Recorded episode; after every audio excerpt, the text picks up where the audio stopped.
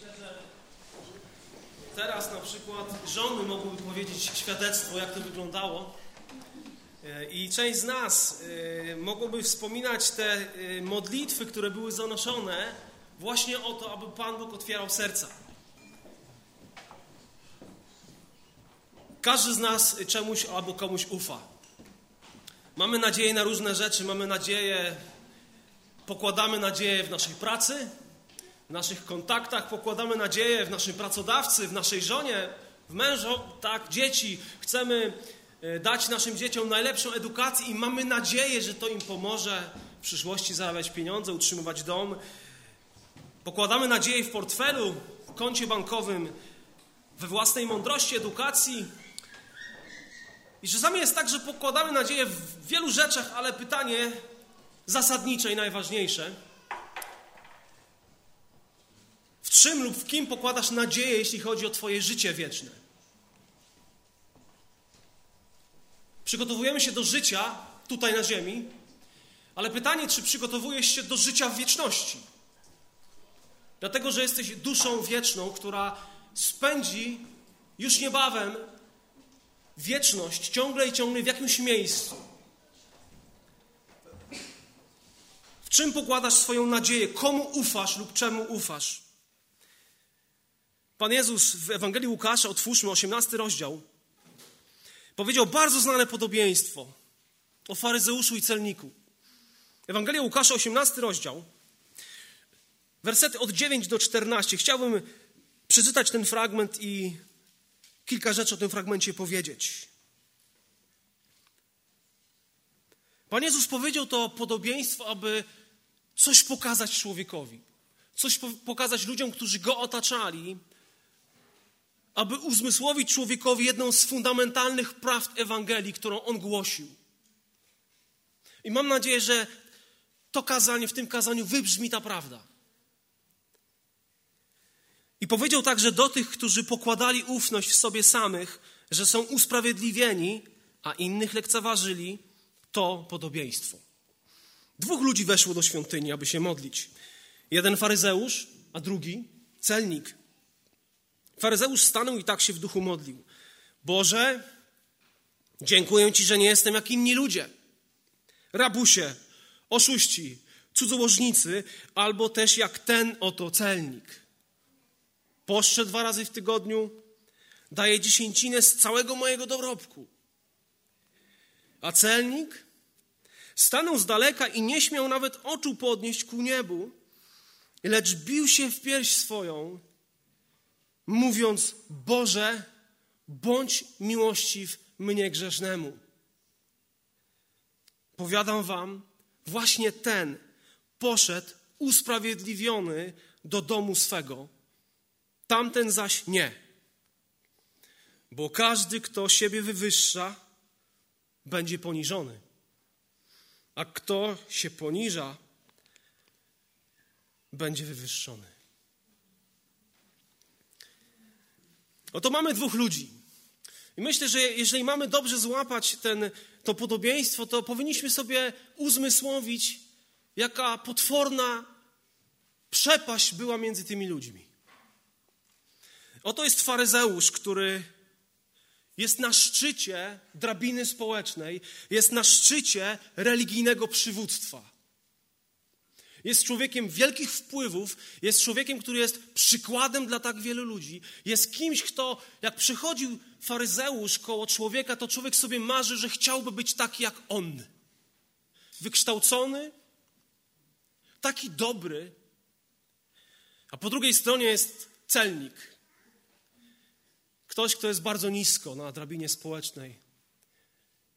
Jest zhańbiony, jest wyśmiany, jest pogardzany. Ale czytamy, że właśnie ci ludzie przyszli do świątyni, aby się modlić. Mieli jakieś potrzeby duchowe i znaleźli się w tej świątyni i Pan Jezus bardzo dużo mówił o faryzeuszach. Był bardzo odważny, konfrontując tych ludzi z prawdą. Mówił o, o tym, że twierdzili, że są nieomylni, mówił o ich niewierze, o takim fałszywym przekonaniu o ich własnej prawości, nieomylności. Kiedy mówił do nich, to mówi, jest, macie taki długi, potężny dług wobec Boga, którego nigdy nie spłacicie. Mówił o nich, że kiedy idziecie na imprezę, to chcecie pierwsze miejsca w synagogach, na różnych weselach. Chcecie, żeby was ludzie widzieli. A oni coraz bardziej się gotowali. Jakim prawem ten ktoś mówi o nas takie rzeczy? Pan Jezus znał doskonale serca każdego człowieka, zna. I nie bał się konfrontować ludzi z ich problemem. Mówił o tym, że dbacie o takie drobiazgi, żeby tylko pewne religijne rytuały zrobić, a w tym samym czasie pogardzacie biednymi, wdowami, kobietami i ludźmi w potrzebie. Uważacie siebie za sprawiedliwych. I ci ludzie łudzili się, że są tak dobrzy, że to, co Pan Bóg zrobi, kiedy ich zobaczy, to zaklaska w swojej dłonie i powie: Byliście wspaniali, zapraszam Was. Jestem zaskoczony Waszą postawą. Może jeszcze powinien całować ich po stopach.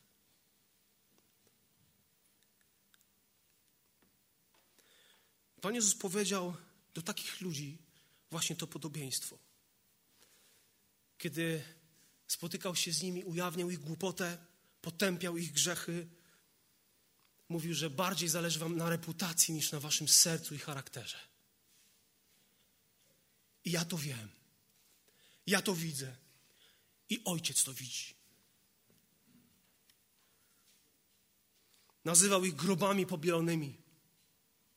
Mówi, z zewnątrz jesteście tak pomalowani i tak wspaniale to wygląda, ale w środku jesteście pełni trupich kości zgnilizny. W rzeczywistości ci ludzie, nie wszyscy oczywiście, bo nie można wszystkich do jednego worka wrzucać, ale ci ludzie byli jak takie groby, nawet niepomalowane jakby faryzeusze tak, tak bardzo troszczyli się o pewną rytualną taką czystość, że jak nadepnęli na jakiś grób, dotknęli jakiegoś grobu, to od razu stawali się nieczyści i to była tragedia dla nich. Dlatego mówili, malujcie te groby. Ja chcę być dobry, czysty, wspaniały, sprawiedliwy. A Jezus tak naprawdę wiedział, że oni są jak takie groby niepobielone, że ludzie dotykali ich i przez nich stawali się jeszcze gorsi. Mówił, wrzucacie na ludzi brzemiona, których sami nie nosicie. Kiedy jesteście publiczni, to jesteście tacy wspaniali i cudowni. A co z waszym sercem? Co z waszymi motywacjami? Mówił też w kontekście faryzeuszy, też mówi o uczonych w piśmie. Mówił o tym, że to właśnie ci ludzie okradają zwykłych, normalnych ludzi ze znajomości Boga i Słowa Bożego. Że kiedy ktoś zbliża się do Boga i zaczyna docierać do Niego, że jest Ojciec, to oni wykrzywiają ten obraz Boga. I to wzbudzało gniew, kiedy słuchali Jezusa i tego, co mówił. Oczywiście byli wśród celników ludzie, wśród y, faryzeuszy ludzie, którzy naprawdę starali się żyć najlepiej, jak, jak potrafią. A teraz druga strona, celnik. Stoi w świątyni, jest na samym dnie, postrzegany jako łajdak, mówiąc brzydko, łajza narodowa, ktoś, kto sprzedał nas i współpracuje z Rzymem, okrada nas. Wyobraźcie sobie, idzie sobie starsza pani z jajkami, żeby sprzedać na rynku, a on ją łupił musiała płacić podatek. Kolejny, kolejny, ale czemu tak dużo? Ja nic nie zrobię. Nic mnie to nie obchodzi. Tyle muszę zebrać. To byli ludzie znienawidzeni przez, przez, yy, przez Żydów. Współpracowali z Rzymem. Zaparli się swojego narodu, zdrajcy. A jeżeli zaparłeś się swojego narodu, to zaparłeś się też religii tego narodu. Odwróciłeś się plecami do Boga. A więc z całą pewnością faryzeusze mieli świadomość tego, że oni do Boga nigdy nie dotrą. Bo wszyscy im mówili, że nie ma szans, są tak daleko, tak bardzo oddaleni od Boga. Ale faryzeusz, on jest tak blisko.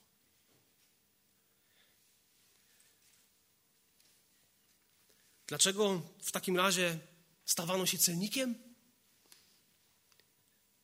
dla pieniędzy. To była bardzo lukratywna posada. Kasa, wpływy, bogactwo. Ale przecież to nie wszystko. Ale przecież to nie wszystko. Ja tu mamy faryzeusza. Faryzeusz stanął i tak się modlił w duchu. Boże, dziękuję Ci, że nie jestem jak inni ludzie. Rabusie i być może jakiegoś rabusia, kiedy szedł do świątyni, zobaczył. Niedawno wyszedł z więzienia. I teraz o tym mówi. I zobaczcie, jak fajnie zaczyna. Boże, dziękuję Ci. Wow, jaka modlitwa. A potem wszystko psuje. No taka wdzięczność, człowiek wdzięczności. Boże, dziękuję Ci, że nie jestem jak inni ludzie. Rabusie, oszuści, cudzołożnicy, albo jak właśnie ten oto celnik.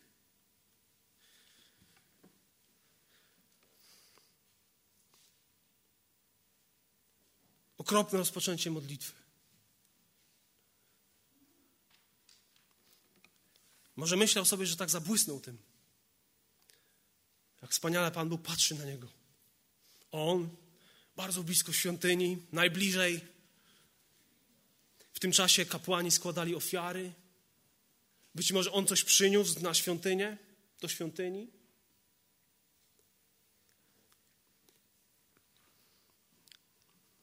Porównuje się. Mówi o tym, wymienia to, kim nie jest, czyli mówi: Jestem lepszy od, jestem lepszy od. No może patrzysz na to, słuchasz tego i mówisz: No, ja tego nie robię, ja taki nie jestem. Jesteś. Ja też jestem. I kiedy zajrzysz do głębi swojego serca, to odkryjesz wielokrotnie, że się porównujesz. Że nawet czujesz się lepszy od drugiego człowieka. I może tak jest. Może czasami jesteś osobą lepszą. Ale czy to wystarczy dla Boga? Czy to wystarczy dla Twojego Boga? Kiedy spotkasz się z Nim twarzą w twarz i powiesz Mu, Boże, jest, byłem lepszy od tego. Czy to wystarczy? Wymienia to, kim nie jest, a potem wymienia to, co robi. Poszcze, daje na tacę.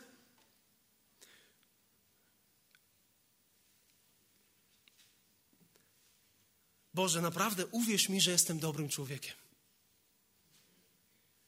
Chyba to widzisz.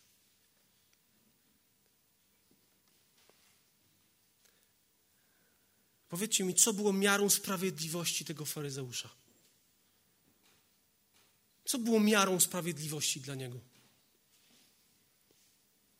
Inny człowiek. On się porównał, brał siebie, drugą osobę, no i miał miarę. Wypadam najlepiej.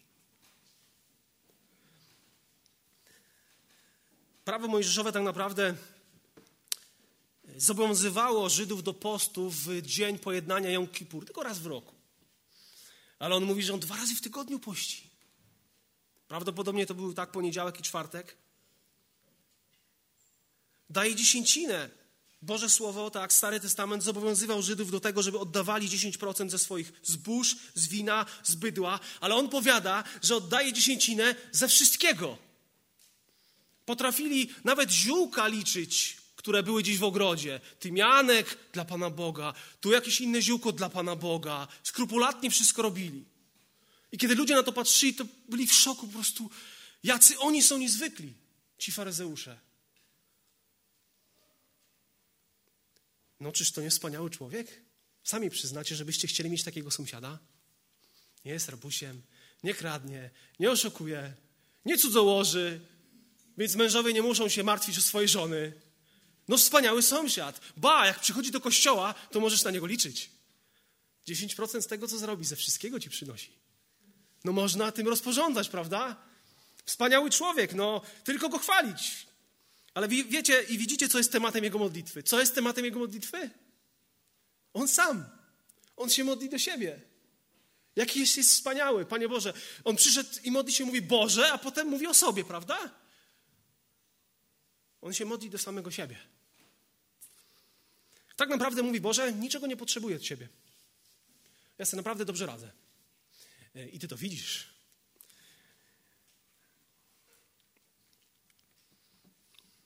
Nie dziękuję Bogu za nic. Nie dziękuję Bogu za to, że Pan Bóg pozwala mu żyć. Że jego serce może być tylko dlatego, że on tak chce. Nie dziękuję mu za to, że może widzieć i słyszeć.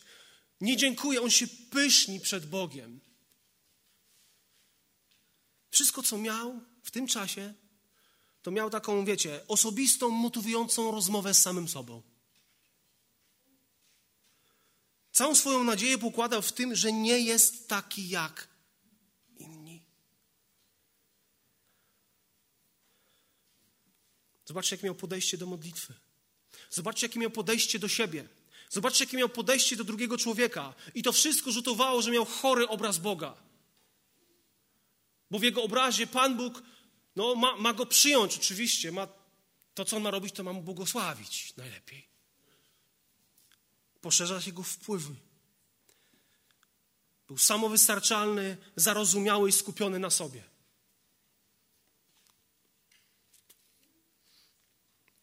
Craig Brian Larson powiedział takie słowo: Kiedy myślimy, że wykończyliśmy dumę, kiedy odwracamy się, by przyjąć gratulacje tłumu, duma dźga nas w plecy. Nigdy nie powinniśmy uważać, że duma umarła wcześniej niż my. Kolejny fragment. Duma jest jedyną chorobą, która sprawia, że wszyscy chorują oprócz tego, który ją ma. Duma jest mleczem duszy. Jego korzeń sięga bardzo głęboko i tylko trochę wystarczy zostawić go. Nasiona mlecza potrafią osiadać w małych pęknięciach i on kwitnie. Pytanie, czy sprawiedliwość tego faryzusza wystarczy przed Bogiem? Bo to był człowiek, który lekceważył innych i pokładał ufność w sobie, że jest sprawiedliwy. A teraz celnik. Co o nim czytamy? Stanął z daleka. Dlaczego? Dlaczego, jak myślicie? Stanął z daleka.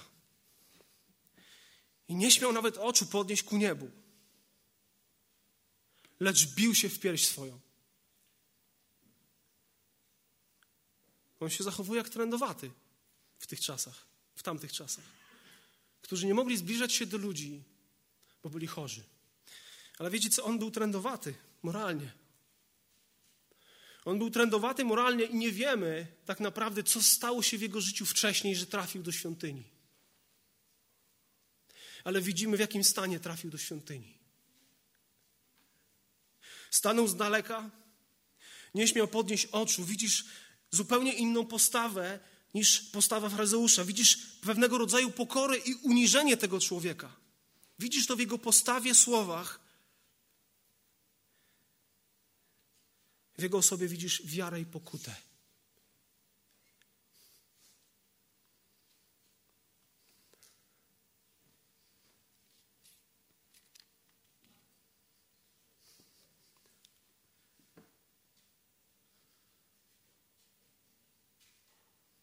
Zobacz, że, że on nie udaje, nie porównuje się.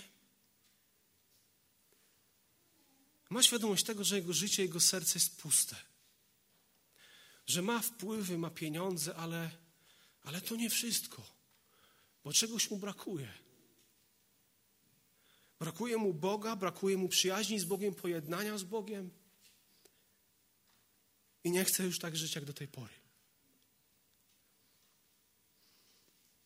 Wielokrotnie bije się w pierś, bo widzi, gdzie jest jego największy problem. W jego sercu. W jego sercu.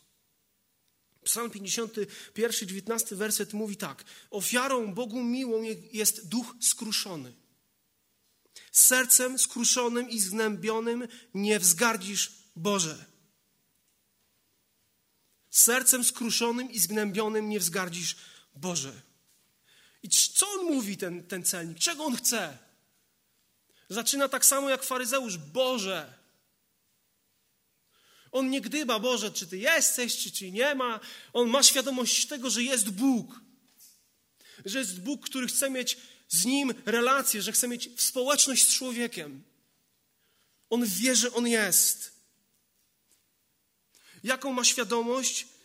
Ma świadomość tego, że jest Bóg, że jest sprawiedliwy i święty Bóg, i z drugiej strony ma świadomość tego, że On jest grzesznikiem.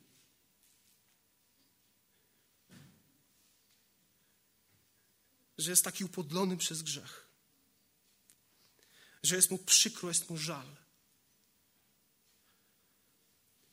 Widzi Bożą sprawiedliwość i Bożą świętość i widzi swój grzech. On sobie uzmysłowił, że ta jego grzeszność obraża Boga, że nie ma nad nim Bożego miłosierdzia i nie będzie. Jeżeli pozostanie w takim stanie. Dlatego prosi Boga przebaczenie, o miłosierdzie, o przebłaganie. Ale czy to wystarczy? Przyszedł z taką z takim ogonem, bagażem doświadczeń do Boga i czy to wystarczy? Może ktoś powie, jak on śmie przyjść do Boga w takim stanie? Powinien trochę siebie podreperować, no nie? Żeby przyjść do Boga. A kiedy to by zrobił, no to wtedy wiadomo. Boże, jestem grzesznikiem. Okaż mi miłość, okaż mi miłosierdzie, przebacz mi.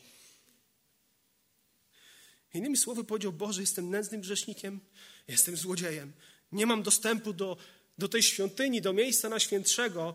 Gdybyś tylko okazał mi miłosierdzie, to pójdę do Ciebie, przyjdę do Ciebie. Czy jesteś w stanie mi przebaczyć?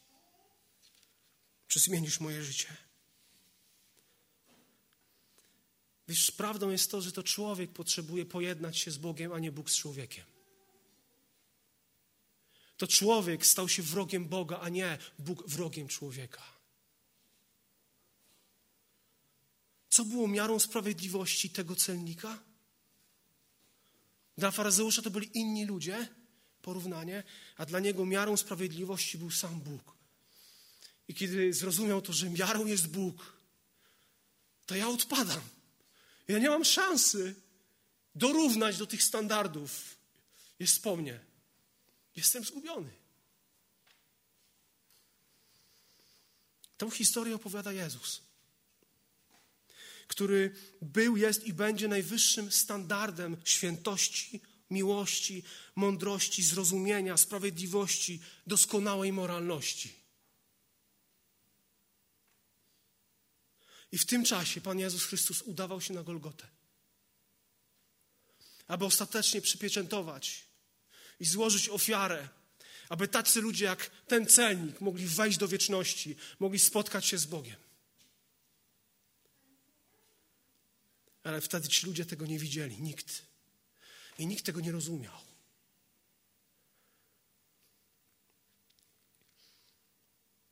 Czy kiedykolwiek tak zawołałeś w swoim życiu? Zawołałeś, Boże, bądź miłości w mnie grzesznemu. Jeżeli nie, to na co czekasz? Ja nie mówię tutaj o Twoim daniu, o posiłku jakimś, ja mówię o Twojej duszy. To nie jest kwestia, co wybierzesz na obiad, ale to jest kwestia, gdzie spędzisz wieczność.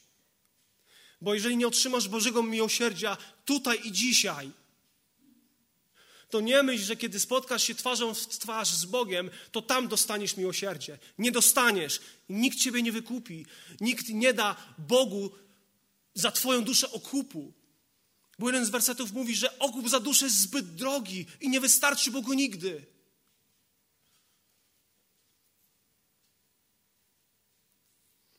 Celnik zajrzał do swojego życia, patrzył na siebie i był przerażony. Nie porównuje. Wie, że jest On i jest Bóg. Nie ma żadnej nadziei tak naprawdę. Nie ma żadnej nadziei oprócz tej, którą pokłada w Bożym miłosierdziu.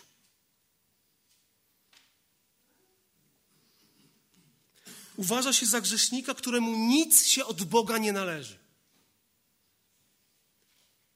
Nic. Prosi o miłosierdzie. Dwight Moody, ewangelista, powiedział takie słowo: bądź pokorny albo się potkniesz. John Flower. Ci, którzy znają Boga, będą pokorni, a ci, którzy znają siebie, nie mogą być dumni. Jeśli prawdziwie znasz siebie, stan swojego serca, nie będziesz osobą dumną.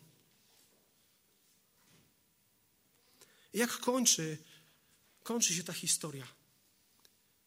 Powiadam wam, właśnie celnik poszedł usprawiedliwiony do domu swego. Tamten zaś nie. Jestem wdzięczny Bogu za to, że Jego ekonomia jest tak inna od naszej. Ten poszedł usprawiedliwiony. Słowo usprawiedliwienie jest terminem sądowniczym. Usprawiedliwiony, inaczej uznany za sprawiedliwego przez to, co Bóg dokonał na Golgocie przez ofiarę Pana Jezusa Chrystusa. To znaczy, że sędzia doskonale zna Twoją winę, ale ogłasza Ciebie sprawiedliwym, dlatego że kara została zapłacona, wychodzisz wolny, jesteś osobą sprawiedliwą. I Pan Bóg mówi: W momencie, kiedy przychodzisz do mnie w pokójcie i z wiarą i prosisz o miłosierdzie, to ja sprawiedliwość, świętość, dobroć mojego syna Tobie przypisuję na Twoje konto. Jesteś sprawiedliwy ze względu na Jezusa. I tylko to Boga satysfakcjonuje. Nie łudź się, że Twoja sprawiedliwość, Twoja dobroć, Twoje pieniądze i pieniądze twoich, Twojej rodziny po Twojej śmierci wystarczą Bogu. Nie wystarczą. Jemu wystarcza tylko i wyłącznie sprawiedliwość Jezusa. I albo ona jest na Tobie, albo jesteś osobą usprawiedliwioną, albo jesteś osobą potępioną w swoich grzechach, w swojej dobroci, w swoim patrzeniu na to, kim Ty jesteś. usprawiedliwienie. Zobaczcie, co mówi apostoł Paweł. To był temat chyba numer jeden dla apostoła Pawła. W liście do Galacjan, w liście do Rzymian mówi o sprawiedliwości. I ci Żydzi, do których kieruje te pisma, nie byli w stanie tego zrozumieć. Nadal się starali, nadal się próbowali Bogu przypodobać. On mówi, to jest gorliwość nierozsądna. Nie rozumiecie, że to nie starczy? Nie rozumiecie, że prawo, te wszystkie przepisy religijne, kościelne, one miały was prowadzić do Golgoty, do Jezusa. Nie rozumiecie tego? Nie rozumieli. Galacjan, drugi rozdział, 16, werset, 20 werset. Wiedząc wszakże, że człowiek zostaje usprawiedliwiony nie z uczynków prawa, ale tylko przez wiarę w Chrystusa Jezusa i myśmy w Chrystusa Jezusa uwierzyli. Abyśmy zostali usprawiedliwieni z wiary w Chrystusa, a nie z uczynków prawa. Ponieważ z uczynków prawa nie będzie usprawiedliwiony przed Bogiem żaden człowiek.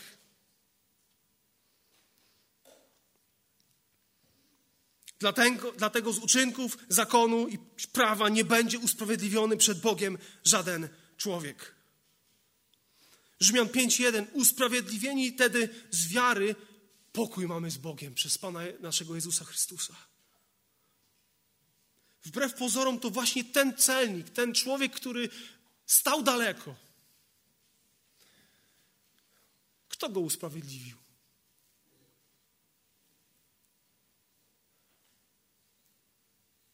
Kto usprawiedliwił tego człowieka? Jak myślicie z tego tekstu? Ten poszedł usprawiedliwiony. Kto ostatecznie powiedział i przyznał się do niego? Bóg. Bóg Ojciec, Jezus Chrystus. Powiedz mi, czy, czy Boga, którego wyznajesz, czy ten Bóg, którego czcisz w kościele regularnie, może mniej regularnie, czy on się przyznał do ciebie? Czy on powiedział: Ogłaszam ciebie sprawiedliwą ze względu na ofiarę, bo uwierzyłaś w to, co stało się na Golgocie?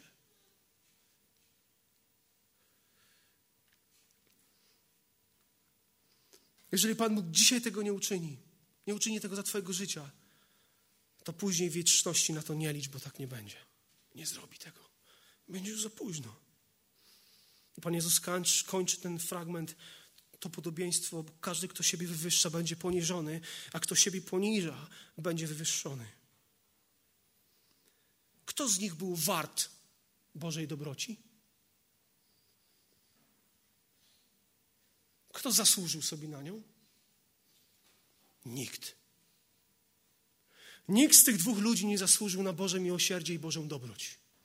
A jednak jeden z nich ją otrzymał. Kiedy patrzysz na to podobieństwo, to powiedz mi, kogo dzisiaj przypominasz? Bardziej mógłbyś, mogłabyś podać rękę z faryzeuszem czy z tym celnikiem? Jak siebie widzisz?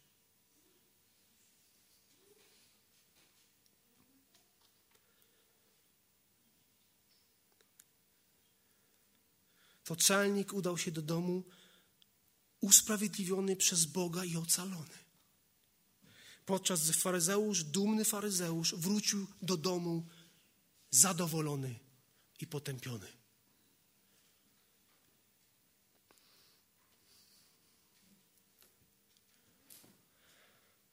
Być usprawiedliwionym, zostać uznanym za sprawiedliwego przez Boga na podstawie ofiary Jezusa Chrystusa na krzyżu. I to jest jedyna podstawa przyjścia do Ojca. Przychodzimy na podstawie tego, co zrobił Jezus. Ja to zrozumiałem, kiedy miałem 15 lat. Byłem dobrym dzieckiem. Byłem wzorowym uczniem. Ale to nie zmienia faktu, że potrzebowałem Boga. Tak samo jak najgorszy kryminalista potrzebuje Boga. Bóg jest miłosierny. Bóg jest łaskawy. Bóg jest dobry. On dał dla ciebie i dla mnie swojego jedynego syna, to co miał najdroższego. Co jeszcze miałby zrobić? On już pokazał tobie i mnie swoją miłość. Co jeszcze miałby zrobić? Jest przebłaganie i usprawiedliwienie dla ciebie, dla każdego z nas. Kara została zapłacona. Jego prawo, Boże prawo i sprawiedliwość, świętość zostało zaspokojone to wszystko. I teraz święty Bóg jest w stanie trzymać otwarte ramiona dla grzesznika.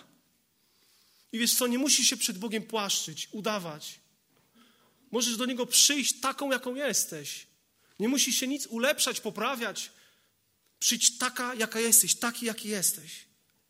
Nie musisz Mu nic obiecywać, bo On doskonale wie, że jesteś osobą słabą i dziesięć razy złamiesz tę obietnicę. On doskonale Ciebie zna. Pokazał swoją miłość w Jezusie. Ta przypowieść, to podobieństwo ma na celu uzmysłowić Tobie i mnie tą bogatą prawdę Ewangelii. Prawdę o usprawiedliwieniu z łaski przez wiarę. Pokazuje ona, jak grzesznik całkowicie pozbawiony własnej sprawiedliwości w jednej chwili staje się sprawiedliwym, usprawiedliwionym w jednej chwili, natychmiast przyjętym przez Boga.